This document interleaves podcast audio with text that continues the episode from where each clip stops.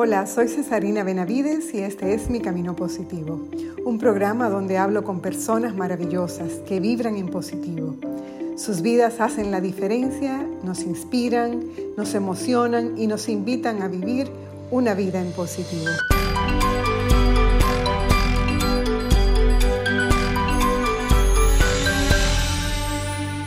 Seguimos en medio de uno de los tiempos más desafiantes que hemos enfrentado como generación. Nunca el mundo había compartido de manera simultánea un mismo origen del miedo, de la tristeza y del desaliento. Nos había tocado antes indistintamente en tiempos y circunstancias diferentes, pero nunca todos al mismo tiempo y por las mismas razones. Por eso no es de extrañar que los consultorios de psicólogos y psiquiatras se encuentren desbordados. La gente ha salido a buscar la ayuda para contrarrestar la desesperanza, la angustia, la ansiedad, el vacío y el desconcierto. Esa es la parte positiva de toda esta situación. Hay ayuda disponible y no debemos quedarnos de brazos cruzados cuando entendemos que hay situaciones que no podemos manejar solos. Buscando la ayuda, sin prejuicios, sin temor y desconstruyendo el mito, encontramos la sanación que necesitamos. Esto es lo que hace mi buen amigo José Rosado, psicólogo clínico con una maestría en psicoterapia y experto en resolución de conflictos. Un ser humano extraordinario con una vocación de servicio maravillosa como su credencial más alta.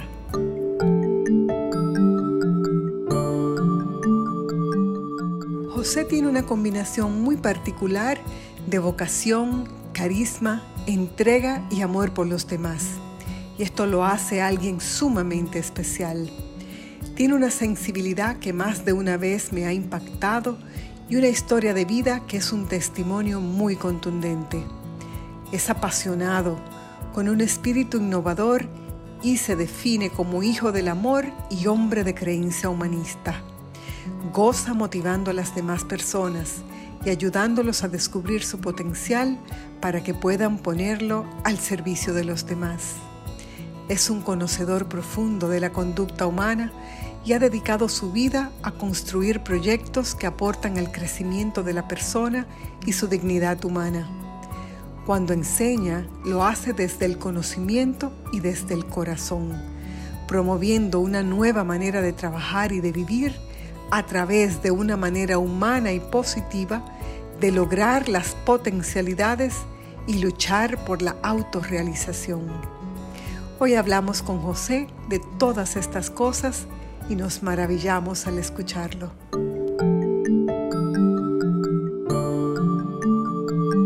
Me encanta hablar contigo, tú lo sabes, me encanta hablar de cosas, de la vida, me encanta cómo tú, cómo tú enfocas las cosas y cómo yo aprendo cada vez que converso contigo, de cualquier tema.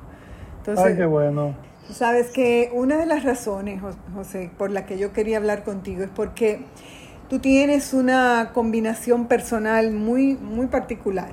O sea, una combinación personal de vocación, carisma, una entrega al servicio, un amor muy especial por los demás. Y eso es como, no sé, características que te sacan un poquito como del, de, la general y, una sensibilidad que a mí más de una vez me ha quitado la respiración. De verdad que sí. Y yo... gracias por esa percepción. Sí, no, definitivamente tú sabes que, te lo he dicho antes, mi, tu historia de vida para mí es un testimonio muy contundente. Yo tengo, como te decía, muchas preguntas porque dada tu profesión, tú eres psicólogo, ahora mismo tú debes tener tu consultorio lleno de personas y de situaciones críticas. Yo quisiera que antes que eh, entremos en otros temas, tú me cuentes un, brevemente cómo tú estás viendo la situación actual, de cómo la gente está manejando esta crisis de salud, esta pandemia.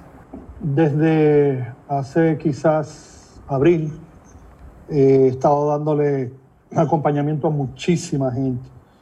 Yo estoy viendo mucha gente ansiosa, mucha gente desesperada, estoy viendo muchos divorcios. Me llamó una amiga eh, abogada hace una semana, me decía, José, yo tengo ahora mismo ocho casos que me llegaron ahora de divorcio de gente de la iglesia y de gente fuera de la iglesia. Estoy viendo muchos jóvenes también eh, pensando en suicidio. Estoy viendo muchas depresiones, eh, pero sobre todo muchas parejas en conflicto, muchas parejas. Entonces la situación realmente es, es estamos en algo que, que uno ve con frecuencia, pero no con tanta frecuencia. Hay mucho vacío, hay mucha desesperanza, mucha angustia, mucha ansiedad.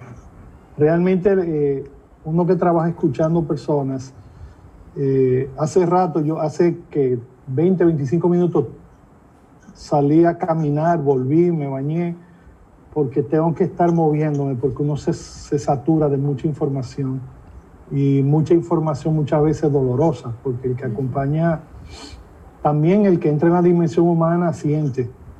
Y hemos estado viviendo muchas situaciones. Es real, eh, se ha detonado mucha, mucha angustia. Eso es lo que estamos estamos viendo y, uno que lo escucha a diario y lo ve en la, cara de la gente, mucha gente desesperada. ¿Y cómo, cómo, cómo, o sea, cómo se maneja eso, eh, Rosado? O sea, estamos viendo todas esas situaciones. Eh, ¿Qué herramientas tú le estás dando a la gente? Porque no por, yo no soy psicóloga, obviamente, pero igual hay mucha gente que acude, acude a sus amigos, acude, no, no quizás porque no puede pagar una consulta o porque no tiene quizás el conocimiento y hasta me atrevo a decir, no se sienten en la confianza, ¿verdad?, de, acudir a una terapia porque no han descubierto eh, la bendición que eso es. Y te acuden a ti, te dicen, te hablan y te, te, confiesan, vamos a decir, cosas así como las que te hablan a ti en consulta y tú, tú no sabes qué decirle, José, tú no sabes porque yo no tengo las herramientas. Escucho, como tú dices, escucho y, y me limito quizás a orar por esa persona porque no tengo, no tengo herramientas, o sea, eh, me siento igual como de impotente ¿Qué, herramienta tú le estás dando a esa gente para que por lo menos en el día a día puedan, o, mejor dicho, puedan vivir un día más con esperanza? Mira, la gente lo que yo he aprendido que más necesita, eh, sea psicólogo o no, eh, es que tú estés accesible a ellos. En otras palabras, que, que tú estés ahí para la persona que la persona sienta la conexión a través de tu cuerpo, de tu mirada, de tus preguntas. No muchas preguntas, pero estando ahí. Número uno. Número dos, accesible o disponible. Dos, que tú estés dando respuestas eh, a las necesidades. Y la respuesta casi siempre, Cesarina, es con, con una escucha profunda. Estamos hablando de lo general, te voy a llevar a lo más específico. Y dando respuesta que quiere decir, si yo te doy respuesta, yo siendo, estoy siendo disponible, estoy accesible a ti, la gente comienza a vincularse.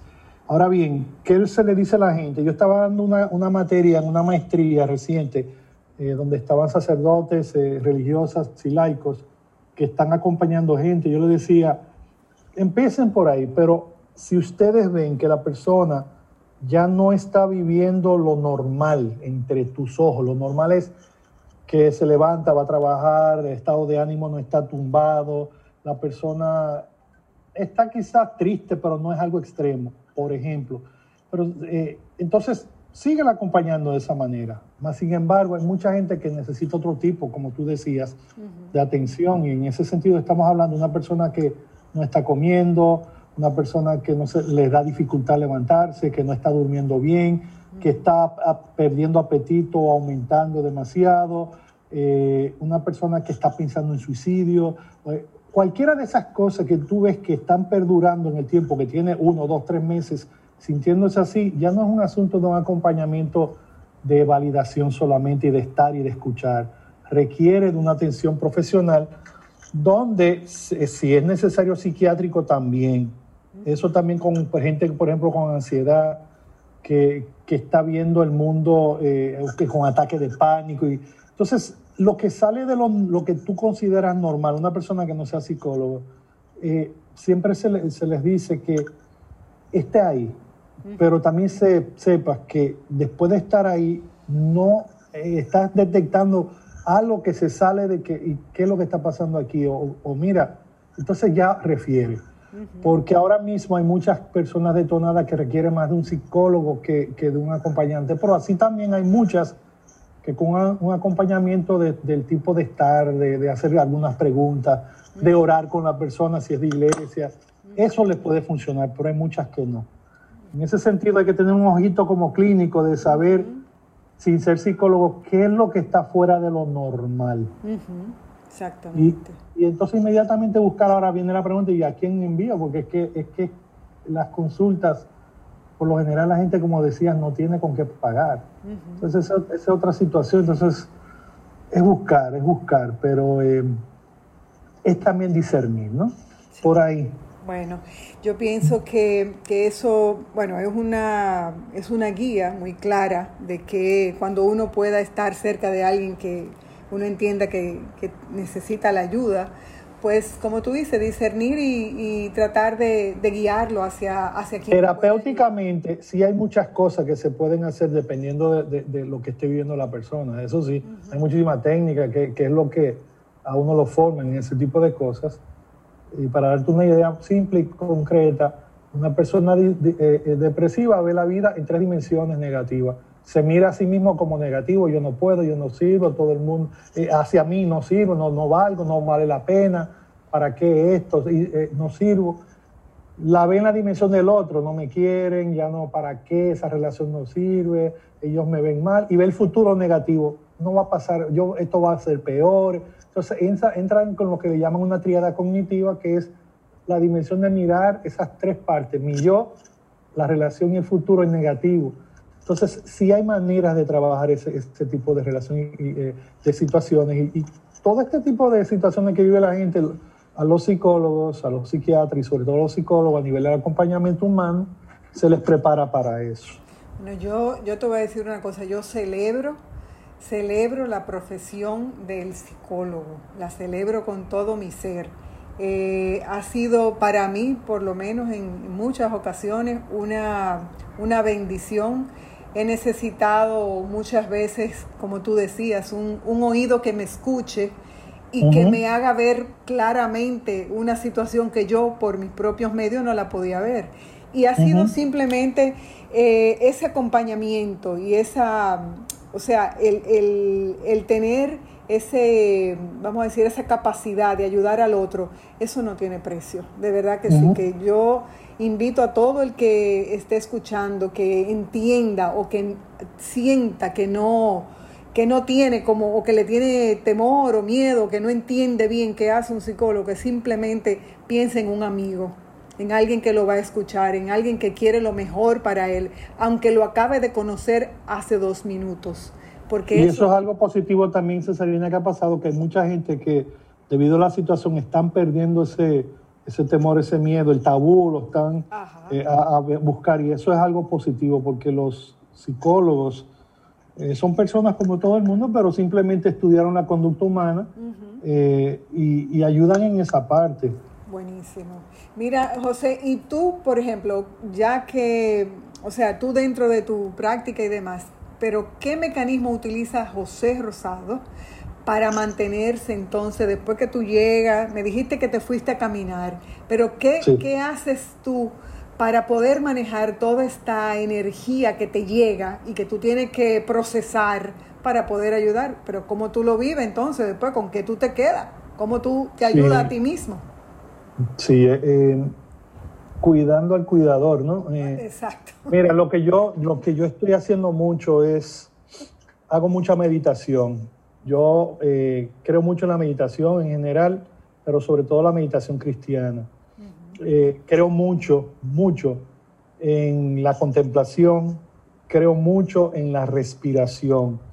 Eh, esto no es algo que es oriental y que viene del budismo, no, no, no, no, no. Yo estoy hablando de la ciencia y ya está comprobado, eh, pero literalmente comprobado por la ciencia los efectos que saber respirar, meditar hacen en el cerebro. Entonces, yo hago mucho eso. Todas las mañanas yo saco un tiempo para yo sentarme a respirar, a, meditar, a serenarme y también camino, porque tienes toda la razón. A, los días que no lo he podido hacer, yo siento la diferencia, porque uno se, abruma. Eh, y tengo algo que estoy casado con una persona que me cuida mucho. qué linda. mi, querida Leonor. mi, querida esposa eh, siempre está pendiente, que vamos, que come, no, no comas tanto azúcar, no hagas esto. me cuido en ese sentido, pero es imprescindible eh, entrar en la dimensión del sufrimiento eh, de una manera humanista, desgasta. Así que la meditación cristiana, la meditación en general, la respiración, el, el salir, el caminar, el hacer ejercicio, el comer bastante, lo menos eh, eh, eh, azúcares posible, eso me ha ayudado a mí muchísimo.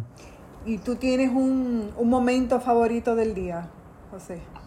Si tú supieras que yo disfruto mucho las noches, yo soy una persona nocturna, yo produzco más de noche, no sé si es el silencio, me gusta mucho la noche la disfruto más que en la temprano en la mañana. Yo, yo, yo genero más y en vez de estar cansado, yo produzco mucho en la noche. Somos dos. Mucho, mucho. Somos dos. Ah, eres, nocturna también. Sí, totalmente. Y, y, o sea, yo no, no, no encuentro mucha gente como yo porque la mayoría de la gente tiene como una eh, más energía en la mañana, tiene como toda esa mentalidad de que, bueno, el inicio con la mejor, el más despejada la mente. Bueno, yo, yo no sé, mi cerebro funciona al revés. Yo en la noche estoy que tengo que obligarme a parar porque yo no paro. Si, si, si tú me dejas, yo sigo. Y, y no, y sé que hay que tener una cierta disciplina. Pero bueno, yo, yo pienso que hay algo que a ti, a ti te hace feliz, porque yo lo he visto, eh, te he acompañado, a ti te hace feliz servir a los demás. Y eso es algo que, se te nota, que tú lo vives, que, es como parte de, de, tu esencia. Tú eres, eso es algo que tú recibiste o es algo que tú te formaste así, tú eres así desde siempre esa, esa donación de tu ser para los demás? Si tú supieras que no, eh, Cesarina, cuando yo tenía 26 años, eh, entré en una crisis matrimonial por desconocimiento, juventud.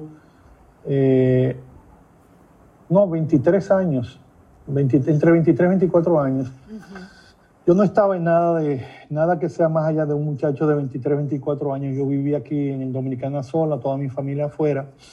Y yo recuerdo que lo que me pasó después eh, de esa crisis a los 26 eh, fue el servicio que se nos invitó a un barrio, eh, supuestamente a dar, a dar un poquito del conocimiento, de la palabra, de Dios fue en la iglesia.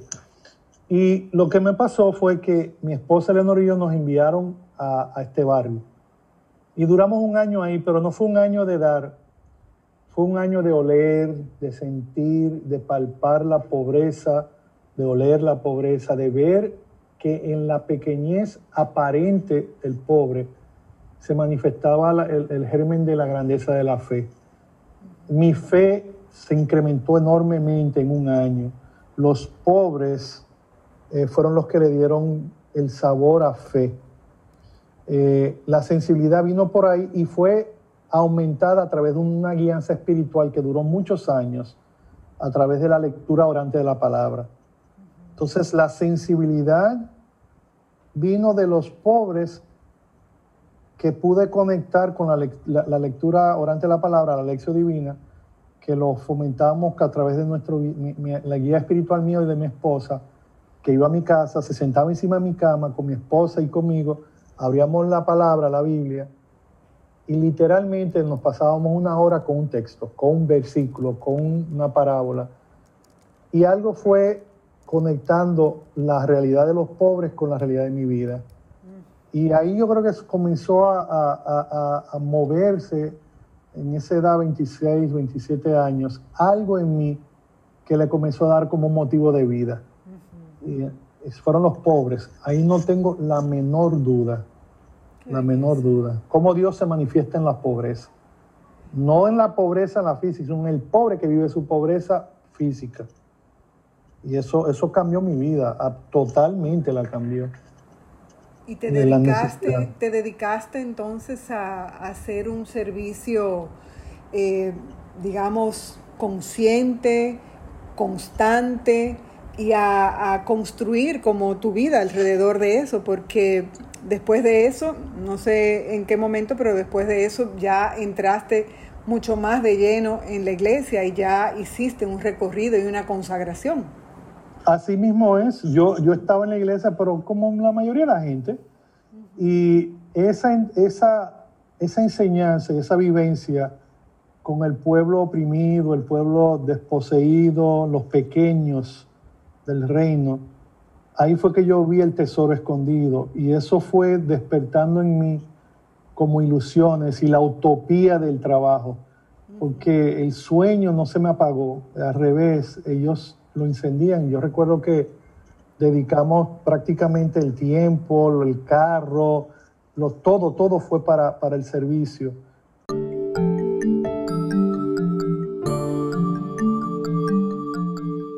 El único modo de averiguar algo sobre tu felicidad es poner la mente en esos momentos en que más feliz te sientes, cuando realmente eres feliz, no excitado, no solo entusiasmado, sino profundamente feliz. Esto requiere un poco de autoanálisis. ¿Qué es lo que te hace feliz? Tómalo, no importa lo que diga la gente. Eso es lo que yo llamo seguir el camino de tu corazón. Joseph Campbell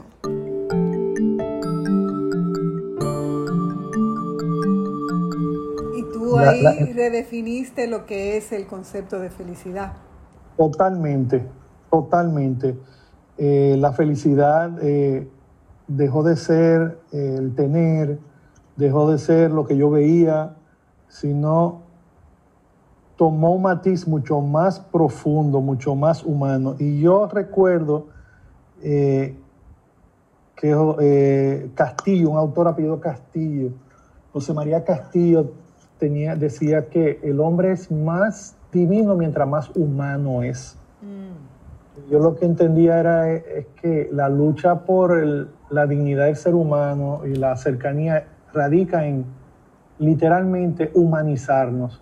Mm. La persona que mientras más se hace humana, más se hace empática y más se hace empática, más se acerca a los demás, escucha y, y termina haciendo lo que es lo que es Jesús, compasivo la compasión surge. Entonces, eso, eso siempre lo he tenido como norte. Ser mejor persona es ser más cercano a lo divino.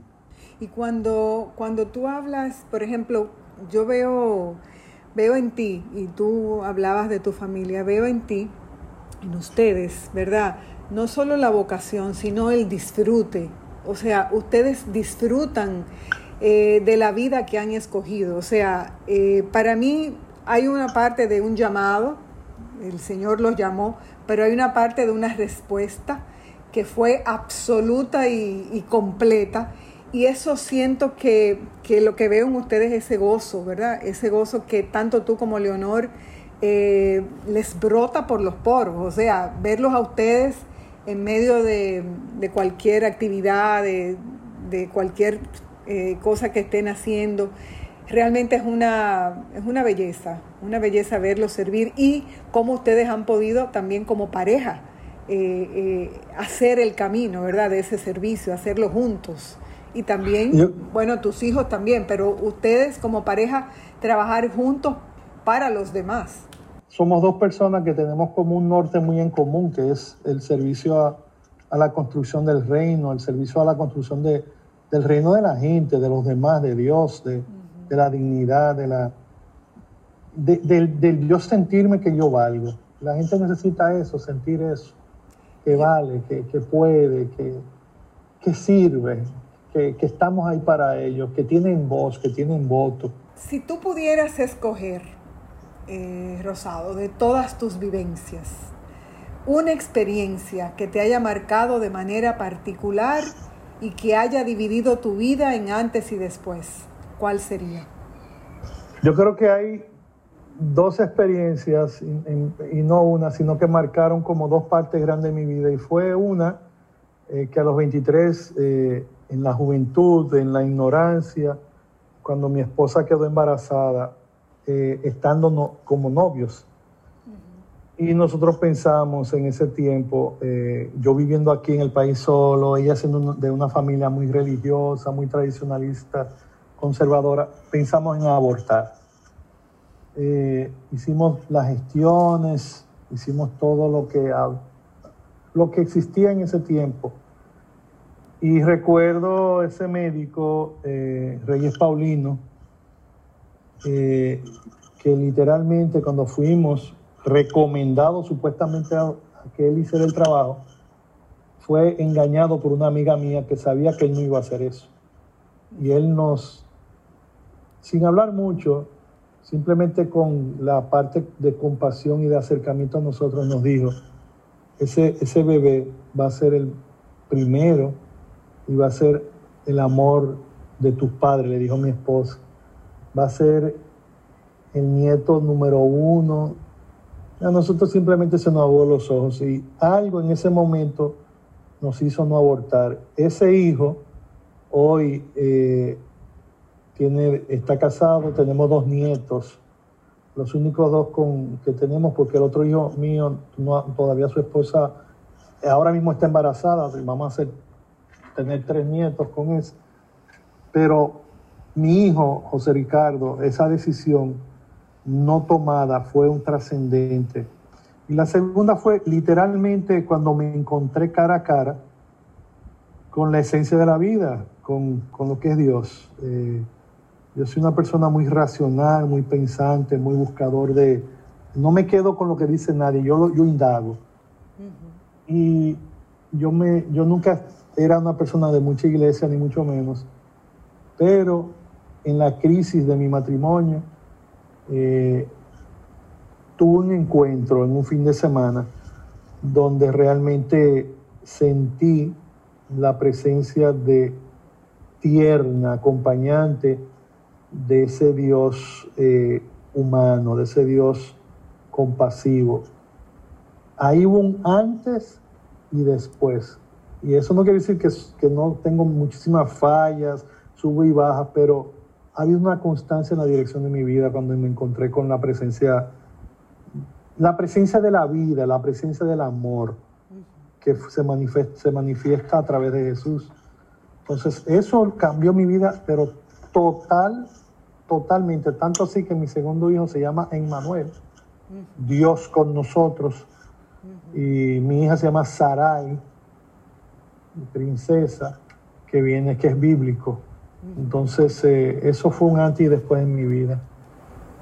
Y, Dios ha sido muy generoso contigo porque te, te ha dotado de muchísimos dones y muchísimos carismas para que ese sí que tú le diste un día, eh, Él lo ha multiplicado tantas y tantas veces en la vida de tantas personas que tú has ayudado, José, que ahora me, yo, yo quisiera preguntarte, después que tú has hecho ese camino con tanta gente, ¿cómo tú quieres, cómo tú quieres que la gente te recuerde? ¿Qué quieres tú que la gente diga cuando ya José no esté en este en esta tierra, sino que haya pasado ya a esa vida eterna? ¿Cómo tú quieres que la gente te recuerde? Nunca me han hecho esa pregunta, la he oído tantas veces, es la primera vez.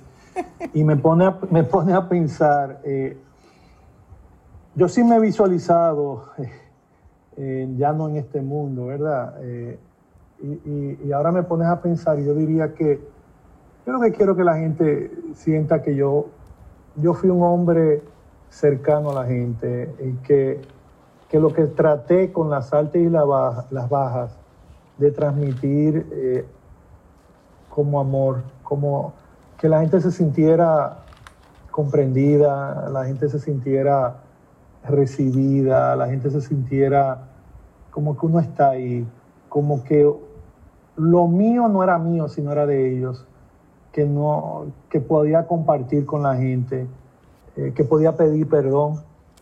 Pero sobre todo me gustaría que la gente diga, José pudo mirar a su esposa a los ojos y serle fiel por toda la vida.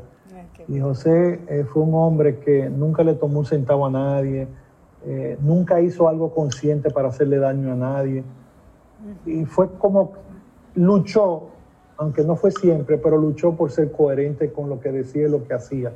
Aunque a veces se le dificultaba, pero, pero trató de ser transparente y vivir los valores. Eso es lo que yo quisiera. Bueno, uno, lucha, uno lucha por eso, ¿verdad? Por lo menos yo lucho por eso. Yo creo que nada de lo que dijiste estaría fuera de, lo que la gente pensaría, diría, sentiría de, tu paso por su vida, definitivamente. Ay, gracias. Una, ahora te voy a preguntar eh, preguntas muy cortitas y que tú me vas a responder con una frase o con una palabra. ¿Ok? Ok. ¿Qué has dejado en el camino? El hombre viejo, lo que yo era, lo dejé. Un sueño por cumplir. Terminar mi libro. Ah, ese viene rápido. sí. ¿Qué te asusta? El alejarme de Dios. ¿Dónde es tu lugar seguro? con mi esposa, cerca de ella. Ha llegado el momento de empezar qué? A profundizar en mi meditación y mi contemplación y en, abrir más profundamente el corazón a Dios. Es como que estoy en esa etapa para eso. ¿Qué es fácil para ti? Para mí es fácil comunicarme, es fácil estar con la gente. ¿Qué es ¿Qué extrañas? Yo extraño en este mismo momento no estar con mi familia, no poder ver a mis hijos con y a mis nietos como quisiera. ¿Qué te hace reír?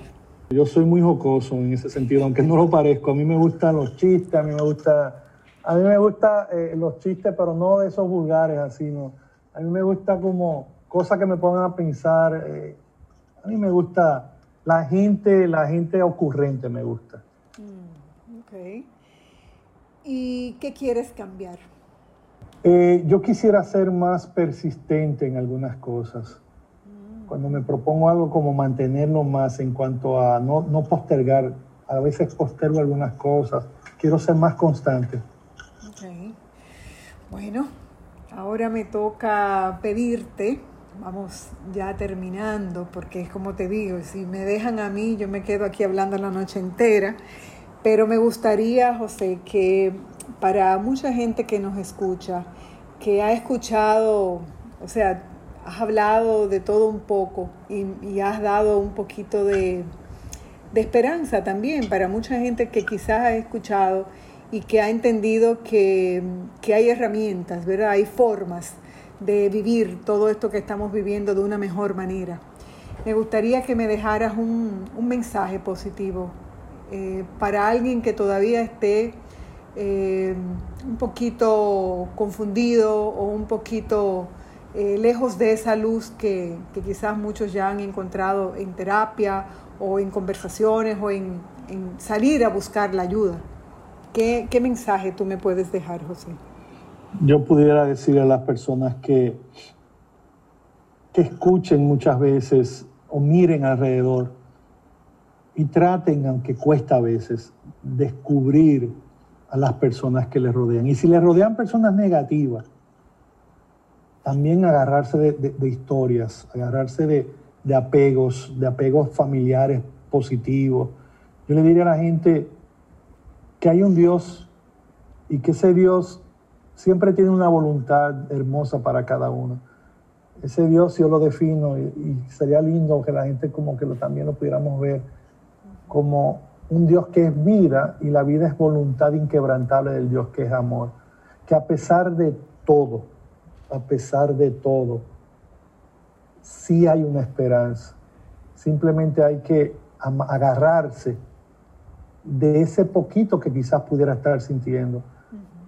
Recuerdo que una persona me decía, eh, es que ya yo no tengo esperanza, que podamos tener y encontrar esa gente que nos diga, en lo que tú recobras la esperanza, yo te la tengo aguantadita aquí en mis manos. Ay, qué bello.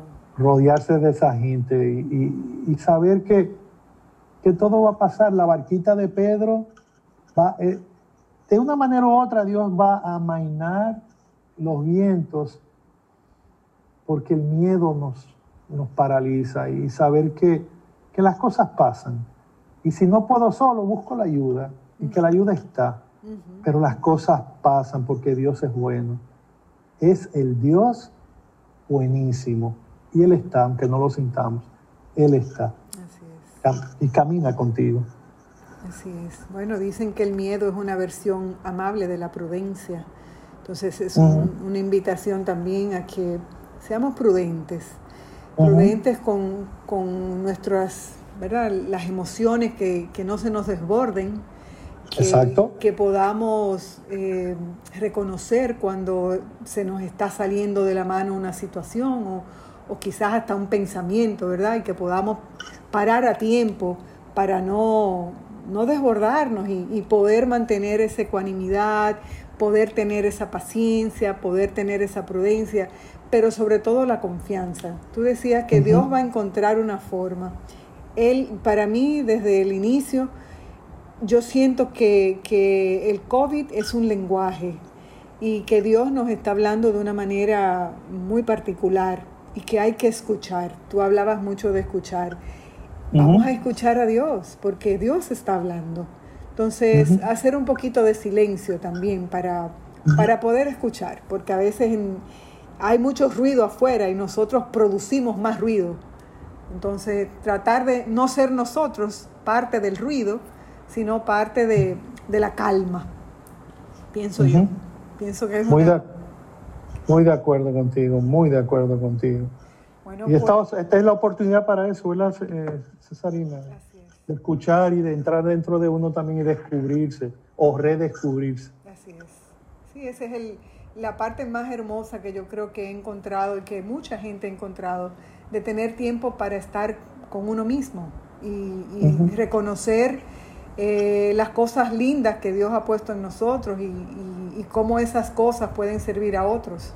Entonces, yo creo que, hay que cambiar de mirada, José, cambiar de mirada y, no ver solamente la parte negativa. Hay mucho positivo, hay muchas cosas lindas en la vida y hay que voltear a mirar hacia el otro lado y encontrar eso, esas cosas. No, no quedarse como solamente con con lo que veíamos antes, sino abrir la mirada, abrir el corazón y dejarse encontrar también por los demás, porque a veces nos cerramos.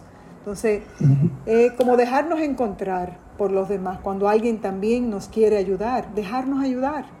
Quizás nosotros no salimos a buscar la ayuda, pero alguien reconoce que necesitamos ayuda y sale a nuestro encuentro. Entonces, también abrirnos, ¿verdad? Abrirnos a los demás.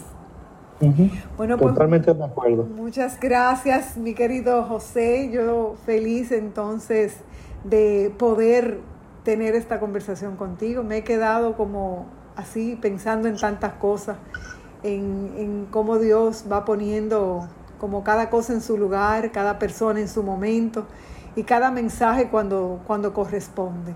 Te doy las gracias de corazón por este tiempo. Yo sé que somos nocturnos los dos. Yo no me voy a acostar todavía ni tú tampoco. eso, es, eso es así, eso es así. Pero nada, muchas gracias por este tiempo y espero que, bueno, porque sea de bendición para el que nos escuche esta noche.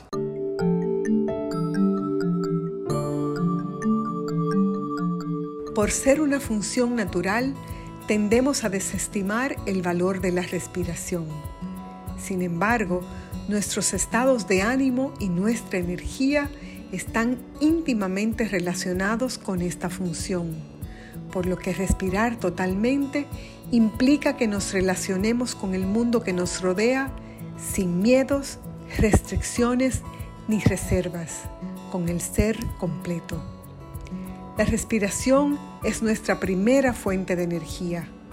Aumenta nuestra vitalidad física, psíquica y espiritual y nos ayuda a restablecer el equilibrio emocional, como por ejemplo el estrés, que produce una gran activación y desgaste del organismo.